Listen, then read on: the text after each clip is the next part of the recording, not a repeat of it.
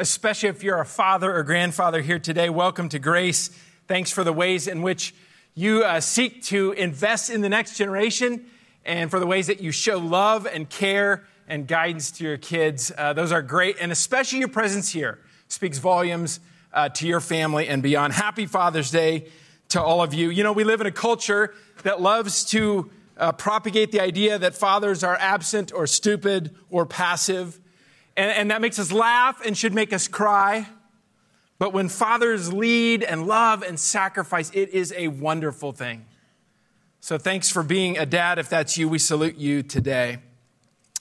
This week I uh, looked up what fathers want for Father's Day. And uh, here's what I came across. A survey of 2,000 dads revealed that three and four dads prefer an experience over a physical gift for Father's Day. So if you haven't gotten him a gift, you're in luck. At least 75% of you. The top gift you can give your dad this year? A simple phone call. And all of us could do that. Four in 10 Americans say a big, juicy steak, fathers say, would satisfy their Father's Day this year. While 38% say they could really just work with some peace and quiet. So, steak or peace and quiet, you're in, you're in luck there. Taking in a ball game with the family also scored high, 38% said that would be a lovely Father's Day treat. Now that basketball is officially done, football doesn't start till the end of August. This is the, uh, this is the black hole of sports, unless you're a baseball fan, but not a Cubs fan. Interestingly, 64% of dads reported that they specifically don't want anything that says, quote, world's best dad, end quote, on it. So if you have a mug to give to dad, put it away. He probably doesn't want it. 79% of dads say they like to bond with their children over food. My, several of my children are here. Dad, uh, your dad uh, agrees with that. But if it's a cookout you're after, stay off the grill because one in three dads say that if someone's grilling, it's gonna be them. Another six in 10 dads feel like there's no better cook in the house than themselves. I have no idea who these fathers are, but I think they're a little off. Mom, if you need to tell them that, feel free. Finally, the survey found that it takes four years after your first child is born before hitting, quote, peak dad. Which I guess means for those of us who have children older than four years old, it's a downslope from here on out. The great uh, baseball player Wade Boggs once said, Anyone can be a father, but it takes someone special to be a dad. And he writes to his own father, That's why I call you dad, because you're so special to me.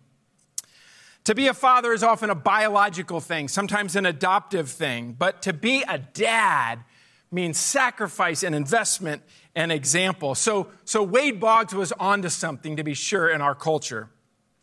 Back in biblical times, in the biblical culture, there was a lot said about fathers. But if we searched high and low throughout Scripture, to find one sentence, one exhortation about dads, it'd be hard to improve on what Paul wrote to the Ephesians in chapter 6, verse 4. Fathers, do not exasperate your children. Instead, bring them up in the training and instruction of the Lord, or the nurture and admonition, the old King James says. In other words, don't stir up or provoke your children to anger. That comes pretty natural to many of us fathers. Instead, point them toward, shape them for God. Six weeks ago, if you're with us here at Grace, it was Mother's Day. We looked at four women in the Bible whom God used, whatever their circumstances, whatever their imperfections, whatever their flaws. And, and those four women in the Bible covered a wide range of human experience. So today we're going to return the favor. We're going to look at four men whose lives, by way of example, either to follow or a warning against, show us how God uses fathers, ideally, to shape and form the next generation to pursue Him. Because the call for, for all of us, children included, is to trust God, the Father of our Lord Jesus Christ. I'm going to ask you to uh, get a Bible uh, to open that. We're going to be in several different places today. If you don't have a Bible, just raise your hand. We have hosts and hostesses who would be glad to give you one. Uh, we're going to ask for nimble fingers because we're going to be in various parts of the Bible. So uh, get one, uh, preferably perhaps a hard copy, so that you can move from place to place rather quickly. we're going to see the examples of four dads in the Bible. And the first one is Noah. Noah. And you don't have to turn far in your Bibles to find that Genesis chapters 6 and 7. And our theme with Noah is trust, choosing to obey whatever the cost. Noah choosing to obey whatever the cost. Noah's uh, one of the most famous, one of the oldest fathers in the Bible. Uh, Genesis chapter 6, if you do the math, he's approximately 10 generations removed from the first man, first husband, first father named Adam. But in distinction to Adam's circumstance, created into a perfect world, Noah was created into a very imperfect world. We find out how imperfect in Genesis chapter 6, verse 5. The Lord saw how great the wickedness of the human race had become on the earth, and that every inclination of the thoughts of the human heart was only evil all the time. Wow. The Lord regretted that he had made human beings on the earth, and his heart was deeply troubled. So the Lord said, I will wipe from the face of the earth the human race I have created, and with them the animals, the birds, and the creatures that move along the ground, for I regret that I have made them. Verse 8, but Noah found favor in the eyes of the Lord. Noah was an exception. Amidst all the wickedness, all the evil, all the selfishness, even amidst God's regret, it says here, Noah stood out. He found favor in the Lord's eyes, and for a good reason. We find out in chapter 6, verse 9. This is the account of Noah and his family. Noah was a righteous man, blameless among the people of his time. He walked faithfully with God. Noah had three sons Shem, Ham, and Japheth. Into the cosmic story of human history appears Noah in this divine drama. And the description of Noah kind of glistens right off the page there righteous, blameless, and faithful, which are not only traits that we ought to seek, they, they stand in profound distinction to the rest of humanity who has just been described. Noah stood out. We live in a society in which it takes less and less to stand out more and more. Things that were once culturally applauded, or at least culturally tolerated, now often seem to be culturally despised. Doing your job, treating others with respect, honoring your commitments, being willing to sacrifice, keeping a cool head, valuing a restrained tongue choosing not to defame. When, when we obey God in the little things, we end up, as Paul writes later in the New Testament, looking like children of God without fault in a warped and crooked generation, Philippians 2, who shine among them like stars in the sky. We stand out. And Noah stood out. Look at the description there. He was righteous in his lifestyle, he was blameless among his contemporaries very wicked contemporaries, and he walked faithfully with God. That's quite a trio. And for Noah, God saw all of this. Because in light of the corruption, in light of the violence that described humanity, Noah stood out. And because of that, God took action centered on Noah.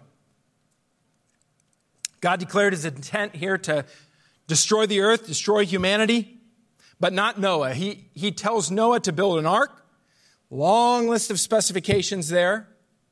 And he makes a covenant, God does, with Noah, that he would save Noah and his family from judgment, that Noah would be a kind of remnant in an otherwise judged world. And again, God gives Noah this lengthy list of assignments on which creatures and how many to gather into the ark when the flood would come. And that's exactly what Noah did. Look at Genesis 6 22. Noah did all that the Lord commanded him. In case you didn't get that, Genesis 7 5. Noah did all that the Lord commanded him. Noah obeyed God. So put yourself in Noah's sandals. Noah's told to build a giant boat on dry land for no apparent purpose. And, and when he was inevitably asked about this endeavor, he spoke about a God they didn't know and a judgment they didn't believe in. Reasonable es- estimates have uh, Noah from the beginning until uh, the end of the construction about 75 years, which means Noah probably endured a lot of shaking heads, a lot of muttered critique. Noah may have experienced open mockery and shame, ridicule, misunderstanding for obeying God. It's possible that Noah even got pushback from his wife and kids. Dad, what do you think you're doing? Honey, are you out of your mind? But Noah chose God's way at the expense of others' approval because Noah knew that the approval of God was more important than anyone else's. He counted the cost and he obeyed. What about you men? What about you dads, grandpas? Could that be said about you as you lead your family that you're making choices that obey God rather than win the approval of others? That you do what is right before God, even if maybe even your own family doesn't approve or applaud? That you live in light of eternity rather than the temporary approval of those around? If you follow the story, Noah's obedience not only pleases God, but it pays off because obedience has a pe- peculiar way of doing that. Together with his wife, their three sons, their three wives, Noah's family escapes destruction. He follows God's plan, he builds and enters the ark. And all of humanity and all the creatures perish, save Noah and his family and those creatures in the ark. About a year later, after the flood, the destruction, they exit the ark. And God makes the promise that He would never destroy the, the world again like that. Genesis 9 1 Then God blessed Noah and his son, saying to them, Be fruitful and increase in number and fill the earth. Does that sound familiar? It should. It, it's almost identical to what God said to the first man, Adam. But this time, God found a man who would obey him. Noah had already demonstrated that. And Noah's example speaks volumes to us as fathers. He leads by example. He follows God's directives. He's willing to be misunderstood. He lives for an audience of one. That's a Father's Day example, dads. And how wonderful it is when fathers live and lead in this way. Take note of that. Second man, decidedly less worthy of applause, is Eli. Eli. If the theme with Noah was, was trust, the theme of Eli is greed or coveting. With Eli, we see him modeling selfishness under the guise of service, modeling selfishness under the guise of service. Noah was a shining star, Eli decidedly not. We see the story in 1 Samuel chapter 2. 1 Samuel chapter 2, Genesis, Exodus, Leviticus, Numbers, Deuteronomy, Joshua, Judges, Ruth, 1 Samuel. Ninth book there in your Bible. We were there on Mother's Day looking at the account of Hannah. Same general story. Now we focus on Eli. A little background. There was a man named Elkanah. He went up to a place called Shiloh to worship, which involved sacrifice. Elkanah had two wives, Peninnah and Hannah. There where they sacrificed, there were priests, two young ones, Hophni and Phinehas, and their dad Eli. Got it? Elkanah was the father with two wives. Eli was the priest with two sons. And we look at his example today. What's the connection between Hannah and Eli? When Hannah went up there, distraught as she was because she was barren or unable to have children, Eli was confused and even accused her of being drunk. She said, I'm not drunk. I'm praying earnestly for God to give me a child. Eli backed off on what he said and wished her well. Later, Hannah was given a son by God. His name was Samuel, and, and in fulfilling her vows to God, Hannah gave Samuel to the service of the Lord. We pick up the story of Eli, one of those priests, in 1 Samuel 2:12. Eli's sons were scoundrels. How's that for a compliment? They had no regard for the Lord. Other translations say they were worthless, they were wicked. This is a moral evaluation of the sons. Why? Because they had no regard for the Lord. One translation says they did not know the Lord. And the evidence is there. Verse 13, 1 Samuel 2. Now it was the practice of the priests that whenever any of the people offered a sacrifice, the priest's servant would come with a three pronged fork in his hand while the meat was being boiled and would plunge the fork into the pan or kettle or cauldron or pot. Whatever the fork brought up, the priest would take for himself. This is how they treated all the Israelites who came to Shiloh. Now, a little context is needed here. In most of world history, in many places around the globe, meat is not plentiful or cheap. Most of us who've grown up in this country in recent decades think of meat as plentiful and lots of variety, and at least until recently, cheap. But in most places, including ancient Israel, not so. I think of times that I've been in Africa eight times or so where we've sat around, a couple of us from the West and many of our African brothers, as we were eating, there was a very conscious reminder that we were not to hoard or take lots of the meat. Meat, meat was a kind of delicacy, not something that we're used to where every meal in large quantities. And for you to take more than was merited would be an act of shame, an act of selfishness. Why? Because there wasn't much of it. That was probably true in the time of Eli and his sons, but it didn't stop them. These two sons leveraged their role as priests to get additional meat that was brought for sacrifice. Worship, the root of the word means sacrifice, to bow down. It was often connected with animal sacrifices then. We don't come with animal sacrifices here. We come, we sing, we greet, and that sounds all too foreign and bloody to us. But the idea of sacrifice is still part of worshiping the same God. Now we're the ones who offer ourselves as sacrifices. These two sons of Eli took advantage of their role. There were certain stipulations about caring for the priests, but they went well beyond these. They were extorting the people in evil ways. We see that in verses 15 and 16. In fact, those sons would threaten violence or force upon people who didn't do what they told them to. And the text calls that out, verse 17. The sin of the young men was very great in the Lord's sight, for they were treating the Lord's offering with contempt. They were manipulating their role as priests for selfish gain. They were sinning with impunity. And this was abominable to God and to the people as well, and it should be. God is particularly outraged when religious practices are misused by those with responsibility or status. That's one reason why staff at a church, elders and pastors in particular, are called to live above reproach in the way we live, in the way we handle money, in the way we manage offerings, in the way we engage with others, in the way we lead in worship. We're supposed to do so with a humility and a submission that reflects the Lord. Because we are stewards and servants. He is the owner and the master. Pray for us that we would live in humility and submission to Him and hold us to a rightful standard. The story of Eli's sons gets even worse.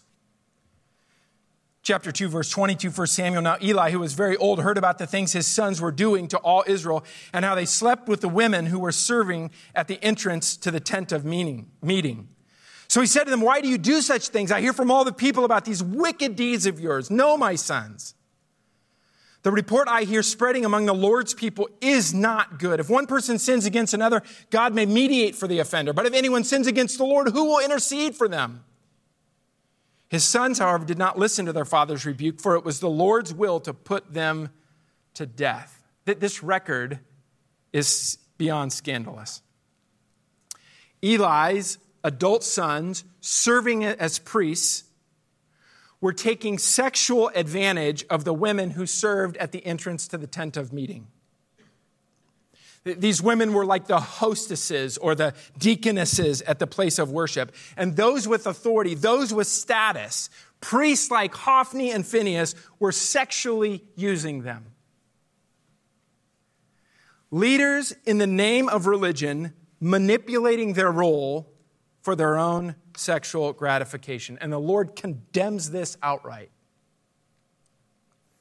I'd love to stand up here and say 3,000 years later, on another side of the globe, in the gatherings and ministries of the church, this doesn't happen.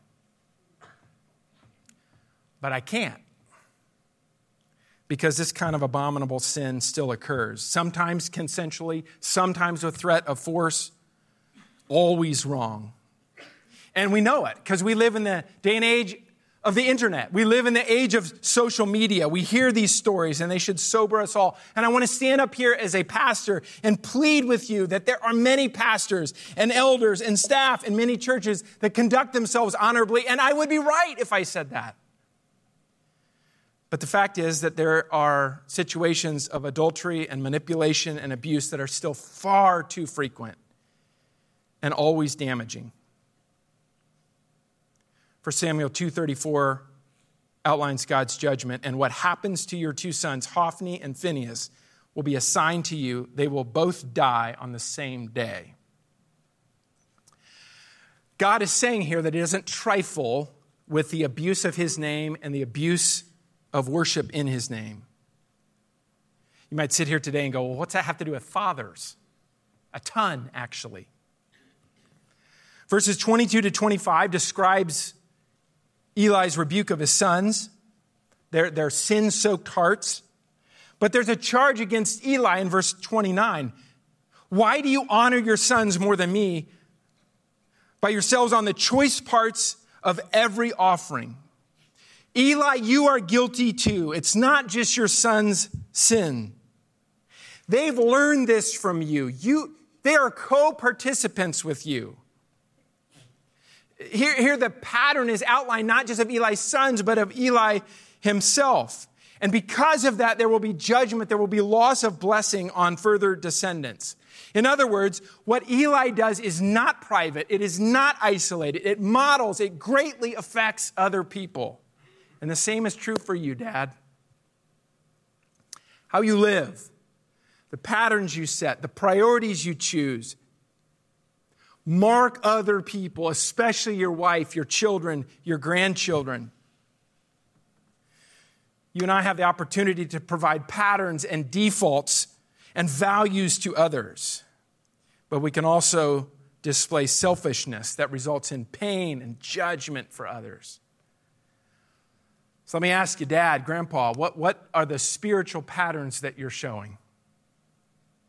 What, what are you choosing in your relationships and your sexuality? What do you model with your finances and your generosity? Do they see? What do you prioritize with leisure and comfort? See, Eli learned the hard way that his choices cost. And he's a warning to us, especially dads. Noah, trust, very good. Eli, greed, coveting, quite bad. Third example, Solomon. You can turn over to Ecclesiastes. We're not going to read a lot there. The story of Solomon covers multiple chapters and many things he's written in Ecclesiastes and in Proverbs. If there's one theme, it's that of wisdom, with Solomon confessing emptiness upon achieving success. Solomon lived with the pattern of his parents, David and Bathsheba. Their first child, conceived in adultery, didn't live. Solomon was a later sibling of them. And Solomon lived with the choices of his parents. Let me say to you, parents, God is gracious. That's good news. God is the master at making lemonade out of the lemons of your choosing. But those choices will leave scars and wounds in your children, some that you will never fully realize. So, what you do today, parents, dads, what you've chosen in the past affects your children's tomorrow. So, choose wisely. Fathers, choose wisely as a leader in your family. Choose wisely in your relationships. Show self control. Again and again in the early chapters of Proverbs, Solomon writes, My son, show discipline. Be wise, not a fool. Be self controlled, not unrestrained. Solomon knows because he's lived. If you know the story of Solomon, he writes about this in Ecclesiastes. Whatever he put his mind to, whatever he wanted, he got.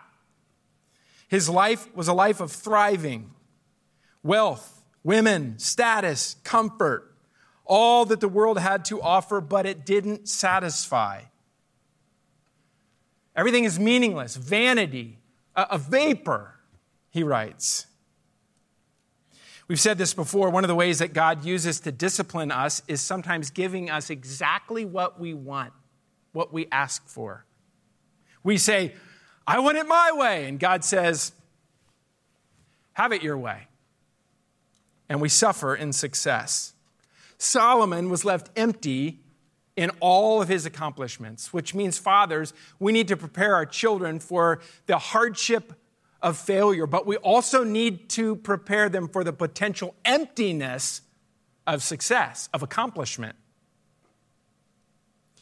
If our children learn to attach their identity and their commitment, contentment, I should say, to knowing God, they will not go wrong. If they learn to attach their identity and their contentment to knowing God, they will not go wrong. Solomon slowly learned that. He, he asked for wisdom and he got it. So should we. James 1 5, if any of you lacks wisdom, you should ask God who gives generously to all without finding fault, and it will be given to you. Of all the people in the world who should ask for wisdom, it should be parents. Life reminds us every day that we need help. And God gives generously. Children often don't know what they don't know, but a few decades of life teach us that we know what we don't know. We need help. Smart parents ask for wisdom, and God gives it. He gives it primarily through the scriptures. We ought to be people who are reading and soaking in the book. God gives it sometimes through people as well. In fact, one of the most undertapped resources for parents and wisdom is their own parents, the grandparents of our children. Parents, especially fathers, take note of that. Unfortunately, many parents rarely ask their own parents for advice on life and parenting. And others who hear it refuse to take it in. I've been convicted of that personally in recent weeks. That I had to ask my parents, my wife's parents, for input not just their prayers. It's easy to go, well, they've never parented children in the 21st century. And I'd be right. But human nature hasn't changed in the 21st century. The core temptations of life haven't changed in our time. And our parents understand human nature. If you have believing parents, all the more reason for you to ask them for input and their prayers. Grandparents, you're wise to restrain your unsolicited advice. Parents, you're wise to ask for godly input because your parents can probably help you in more ways than you think. And above all, they want you to avoid the mistakes that they themselves have made. Ask. Fourth and finally, as we look at these fathers in the Bible, Zechariah, over in the New Testament, Luke chapter 1, Matthew, Mark, Luke, and if there's a theme in his life, it's the theme of release, stewarding children for use in God's plan. We end with Zechariah, who was the father of John the Baptist. You might remember the name and the story back in December of 2021. As we began Luke, we looked at this. There's an angel who, who comes to Zechariah, who's a priest. His wife, up until now, is barren, Elizabeth. She would later become pregnant and bear a special son, the forerunner to Jesus Christ, John the Baptist. The angel said to Zechariah in Luke chapter 1, verse 14, He, John, will be a joy and delight to you. Many will rejoice because of his birth, for he will be great in the sight of the Lord. He's never to take wine or other fermented drink, and he will be filled with the Holy Spirit even before he is born. He will bring back many of the people of Israel to the Lord their God. And he will go on before the Lord in the spirit and power of Elijah to turn the hearts of the parents to their children and the disobedient to the wisdom of the righteous, to make ready a people prepared for the Lord. You might remember the story. Zechariah was both excited and confused. There was some doubt in him. How could this be possible? And because he questioned the angel of the Lord, he was temporarily made mute for the duration of the pregnancy and shortly after birth. Eight days after, to be sure. But at John the Baptist's circumcision, something amazing happened. The, the Lord loosened Zechariah's tongue, and we find out that his heart's disposition, his joy, his anticipation of what God had promised had not waned. He still believed that God would fulfill his promise about his son. And he anticipated how God would do that. His speech, his blessing at the end of chapter 1 expresses that. It's called Zechariah's Benedictus, his benediction, his praise. It begins in chapter 1, verse 60, uh, 65 and beyond. Uh, there's a lengthy praise there of uh, Jesus as the Savior, as God sent one, but it's not until verse 76 that Zechariah hones in on his own son.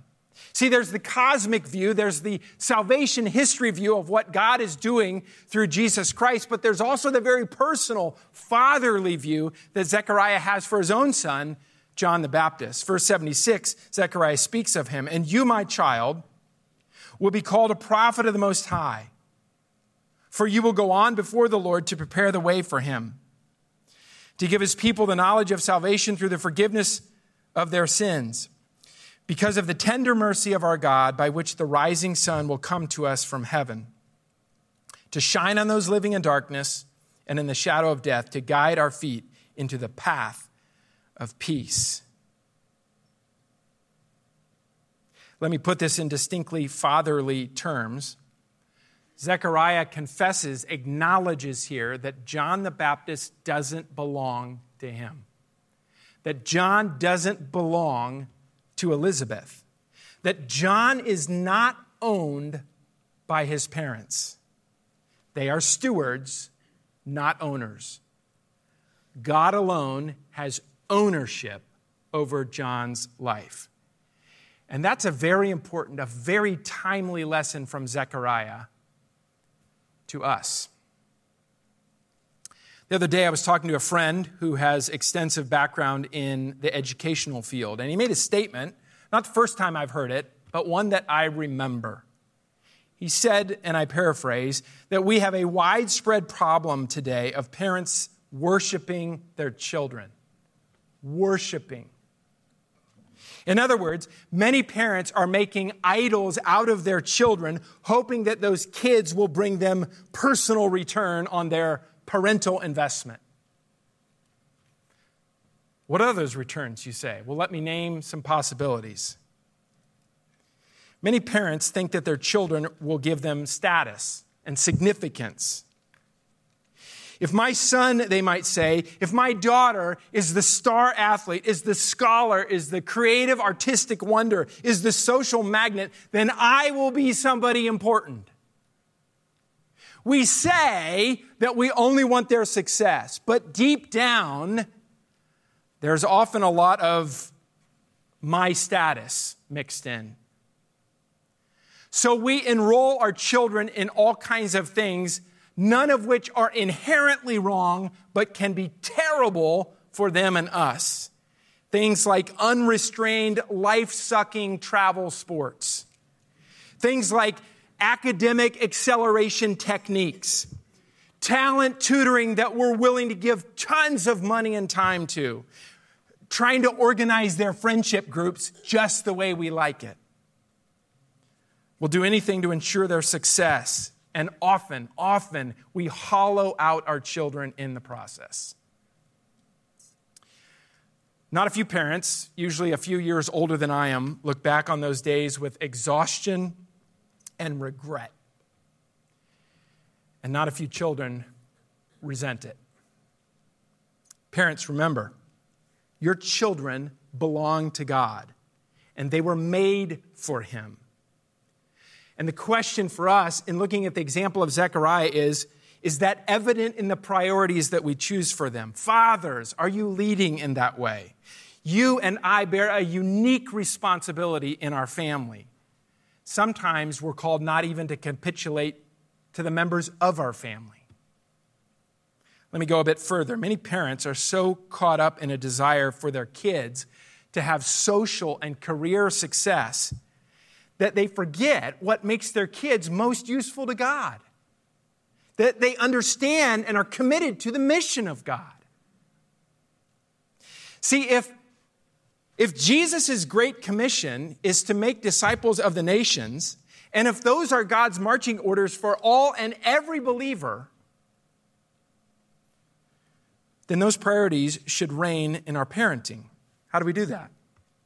Expose your kids to the gospel message. Pray earnestly for your children's salvation and their subsequent baptism. Value the local church by being present and participating and prioritizing. Pray for lost people, those around you and those far from you on the other side of the globe. Talk with your children about how they intend to invest themselves in the Great Commission, in their relationships, in their careers, in their location, in their giving. Fathers, Lead your wives and children, grandfathers, the same. Lead them to value what's closest to God's heart. Talk about spiritual purpose in life and then model that. That's what Zechariah shows here. When Zechariah heard of God's calling on his son's life, he didn't moan in despair. He didn't say, Oh, but God, what about John's safety? What about John's acceptance and his comfort? What about John's future family, God? What about my grandchildren? No, Zechariah and Elizabeth rejoiced because the best thing for a child to know is that they matter and that God's call is on their lives.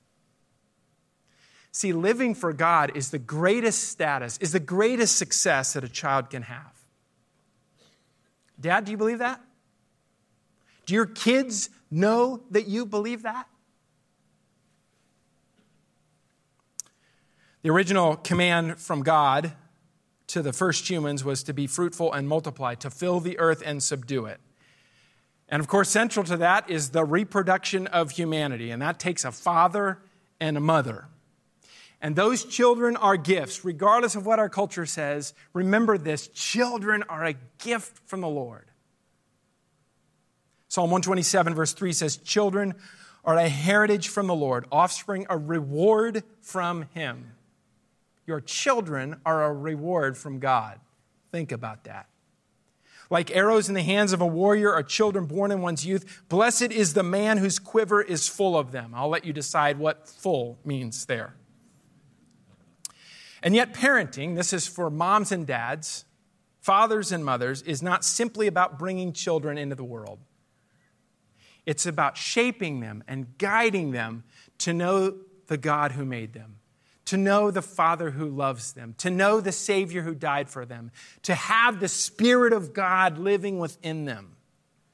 Which means that the chief role of an imperfect father, and I am one, is to point them to their perfect father, of which there's only one. And the labor of doing so goes way back in history, goes all the way back to near the beginning of the Bible, goes back to things that God said early on to his people. Deuteronomy chapter 6, a passage that, at least in part, may be familiar to you, says this. Verse 1 These are the commands, decrees, and laws the Lord your God directed me to teach you to observe in the land that you are crossing the Jordan to possess so that you, your children, and their children after them may fear the Lord your God as long as you live by keeping all his decrees and commands that I give you, and so that you may enjoy long life. Hear, Israel. Be careful to obey, so that it may go well with you, that you may increase greatly in a land flowing with milk and honey, just as the Lord, the God of your ancestors, promised you. This more familiar, perhaps, verse 4 Hear, O Israel, the Lord our God, the Lord is one. Love the Lord your God with all your heart and with all your soul and with all your strength. These commandments I give to you today are to be on your hearts. Parents, especially, pay attention. Impress them on your children. Talk about them when you sit at home, when you walk along the road, when you lie down, when you get up. Tie them as symbols on your hands. Bind them on your foreheads. Write them on the doorframes of your houses and on your gates. In other words, whatever you do, wherever you go, point the next generation to God. They will find out who they are.